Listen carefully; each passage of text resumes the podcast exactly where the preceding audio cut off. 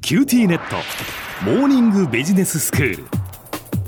今日の講師は九州大学ビジネススクールで世界の経営環境の変化について研究なさっている村藤勲先生ですよろしくお願いいたしますよろしくお願いします。先生今日はどういうお話ですか今日はあのバッテリーベースの EV 転換と問題点っていう話なんですけども、ええ今ガソリン車の方がバッテリー車より全然多いじゃないですか。はいところがそんな先じゃなくね、2025年から2030年くらいのどっかでバッテリー車の方がガソリン車を超えるとうんいうふうに言われてるんですよそ。れはもう世界のっていうことですよね世界の。はいで、どっちかっていうと日本はハイブリッド売ってたもんでね、ええバッテリーベース EV に転換するのがちょっと遅れてるんですよう。ん2035年からハイブリッドを売れなくなるっていうのは世界の中のどこの地域かわかりますヨーロッパとアメリカの一部ですよねそうです。アメリカのニューヨーク州とかカリフォルニア州はいが2035年以降はハイブリッドを含む内燃機関車は新車として販売しちゃダメとうんいうふうに言ってるんですね。で、ヨーロッパとそのアメリカのニューヨークとかカリフォルニアで売れなくなると困るというんで、必死にバッテリーベースの EV に転換しようとしてるわけですよ。はいで、日本はハイブリッドでいいんじゃないのって思ってたもんで、ええ転換が遅れてるわけですけれども、もう一つ遅れてる理由の一つはね、充電器の普及が遅れてるってことなんですよ。うんまあガソリン車だと、ガソリンスタンド行って3分か5分くらいでね、はいはいガソリンを満タンにできるじゃないですか。ええ電気自動車になっちゃったらね、うん充電器で充電を満タンにしなきゃいけないじゃないですか。はいそれに一体どのくらいの時間がかかるかと。うん普通充電器だと、数時間かかると。はい急速充電器だと30分と。うんそれでも今までの3分とか5分のイメージから言うとね、ええずいぶん長くかかるじゃんと。うんそれで、21年の3月段階で、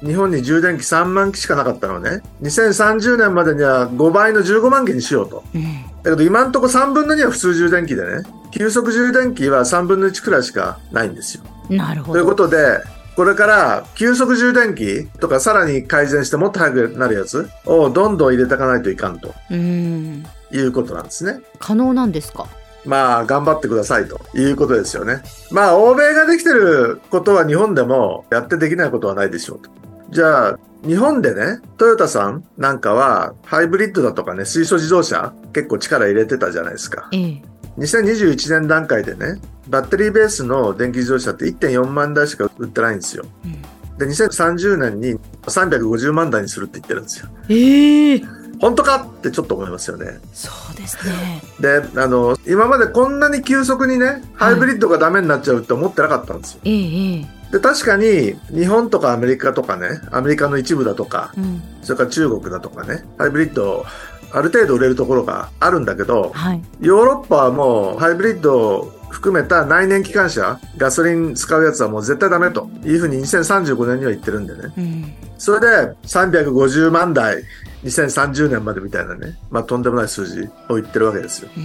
んで、本当にできるのかなと、ちょっと心配ですけどね。はいで、日本に日産ってあるじゃないですか。ええで、ルノーと今まで組んでてね、はいルノーが日産の43%持ってたんですよ。これを今15%に下げてほしいと。ほうほう日産もルノーに15%持ってるんですよ。うんで、日産としては、あの、ルノーより規模が大きいんでね、ええ苦しかった時に確かに助けてもらったんだけどう、ん両方で15%持ち合うという形にしたいわけですよ。はいはいゴーンさんには昔相当お世話になったけどね、うんどうも、あの、良くない遺産を残して逃げちゃったみたいだしね。もう対等でいいでしょ、という話をしてるわけですよ。ところがその交渉がちょっと遅れててね。今まで一緒にお金出して研究開発したら、全部知的財産は双方で持つことになります。みたいな話をしてたのが、何百もあるもんでね。ちょっとどういう場合に、どっちがお金払うのみたいなことでちょっと揉めてると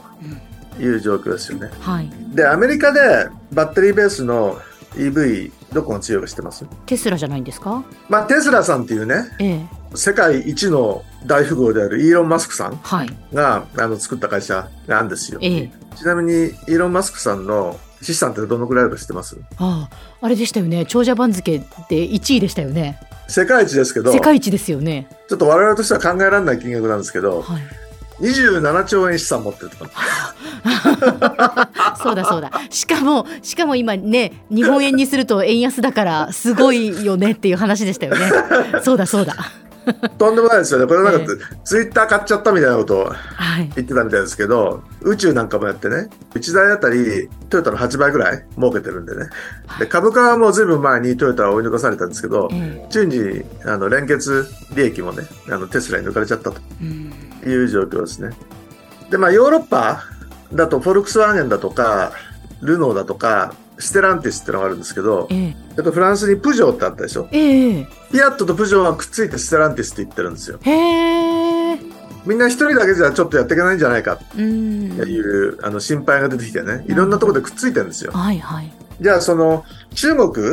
が今 EV の最大市場になってるわけですけど、はいまあトップ20のね、あの12社は中国にあるんですよ。へえだからそういう意味じゃね、中国抜きにはもう EV の将来を語れないようになってきててね。そういうことなんですねで、世界のナンバー2、まあナンバー1がテスラなんですけど、ナンバー2が上海汽車って言われてるとこで、上海汽車が GM と組んでね、とても安いね、EV 出したんですよ。はい1台50万円くらい。安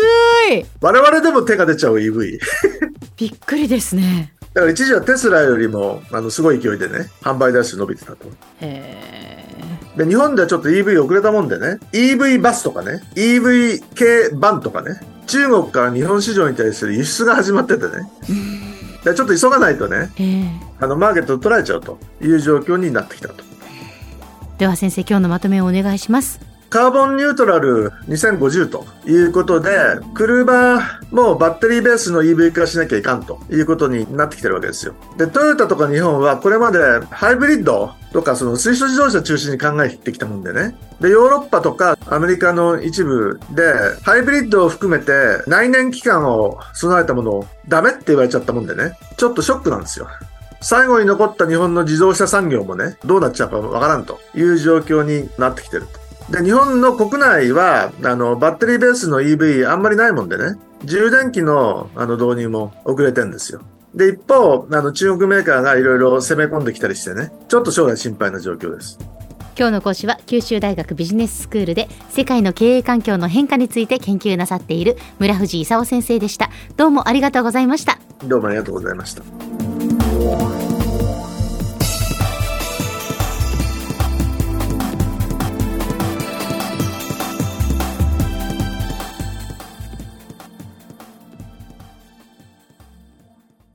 キューティーネットビビックにしてから毎日必ず実家の父と母からビデオ電話がかかってくる元気で毎日だからそう変わんないよ痩せたかで毎日だからそんなに変わってないって早く子離れしてくれ暖かさとつながっている九州のネットはビビック